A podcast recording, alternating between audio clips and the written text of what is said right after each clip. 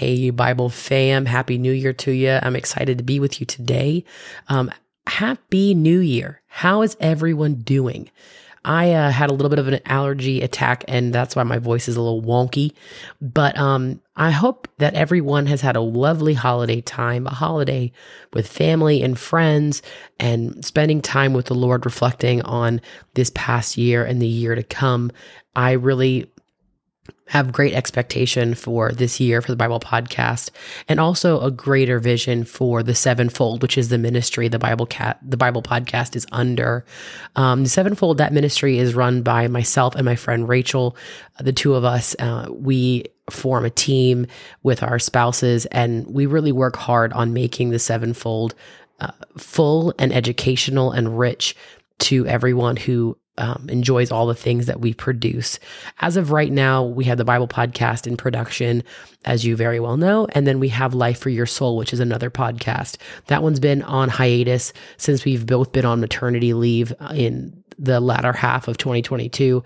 And then we have Sevenfold Live, which is a Facebook and YouTube live TV, not TV show, but just a live show that the two of us do together, answering questions, talking about things a little more off the cuff and not as polished as a podcast that we produce is. And um, we're re resurrecting, bringing those things back, and we're giving our ministry presence online an overhaul and really bringing more educational content to people who need it, introductory stuff to Christianity to people who need it, and um, like really good fundamental fundamental things, ways that you can avoid the tactics of the enemy, not be caught up and tripped up um, in your spiritual growth and your maturing in Christ. Uh, and then also in more advanced content um, for those more mature Christians, um, things like deliverance, um, deliverance ministers, some help and education things for them. We have an online class we want to do this year. So there's just a lot going on, big plans for us for our ministry as things unfold, you can always update those um, and catch those updates rather at the sevenfold.com. That's T H E sevenfold.com. Really excited um, to just grow that platform and what we can do and offer you guys more. So that's a little bit of like our New Year's resolution, our New Year's plan. Uh, and I really hope that you guys are along for the ride and you catch us as we do that and we work on those things. Um, I want to go ahead and jump into scripture today and get into the word, continue a little bit where we left off in Second Corinthians chapter 6. Uh, we're going to go ahead and get into it and start at the top of the chapter in verse 1. As God's partners, we beg you not to accept this marvelous gift of God's kindness and then ignore it. For God says, At just the right time I heard you. On the day of salvation I helped you. Indeed, the right time is now. Today is the day of salvation. Philip's hardships, verse 3. We live in such a way that no one will stumble because of us, and no one will find fault with our ministry. In everything we do, we show that we are true ministers of God. We patiently endure troubles and hardships and calamities of every kind.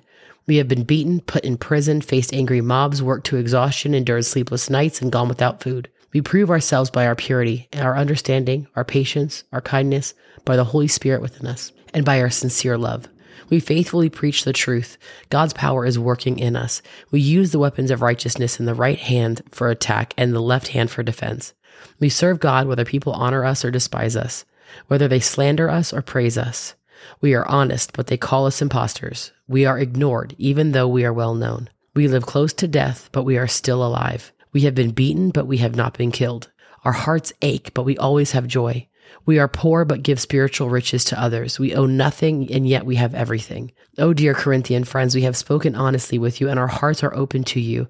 There is no lack of love on our part, but you have withheld your love from us. I am asking you to respond as if you were my own children. Open your hearts to us the temple of the living God, verse 14. Don't team up with those who are unbelievers. How can righteousness be a partner with wickedness? How can light live with darkness? What harmony can there be between Christians and the devil? How can a believer be a partner with an unbeliever? And what union can there be between God's temple and idols? For we are the temple of the living God. As God said, I will live in them and walk among them. I will be their God, and they will be my people. Therefore, come out from among unbelievers and separate yourselves from them, says the Lord. Don't touch their filthy things, and I will welcome you. And I will be your father, and you will be my sons and daughters, says the Lord Almighty. I really want us to embrace that even if you had a resolution that's already failed, even if you've already had a setback, Every single day is a new day. We have new grace and new mercy every day. So, whatever the things are that you have hopes for for the new year, whatever hardships may be in your path, remember that regardless of calamities and hardships, we patiently endure, troubles. Regardless of being beaten or put in prison or facing angry coworkers, we understand our kindness and our patience and the Holy Spirit within us by our sincere love. God's working power is in you, and you have weapons of righteousness, and you can use those to attack the enemy and to defend.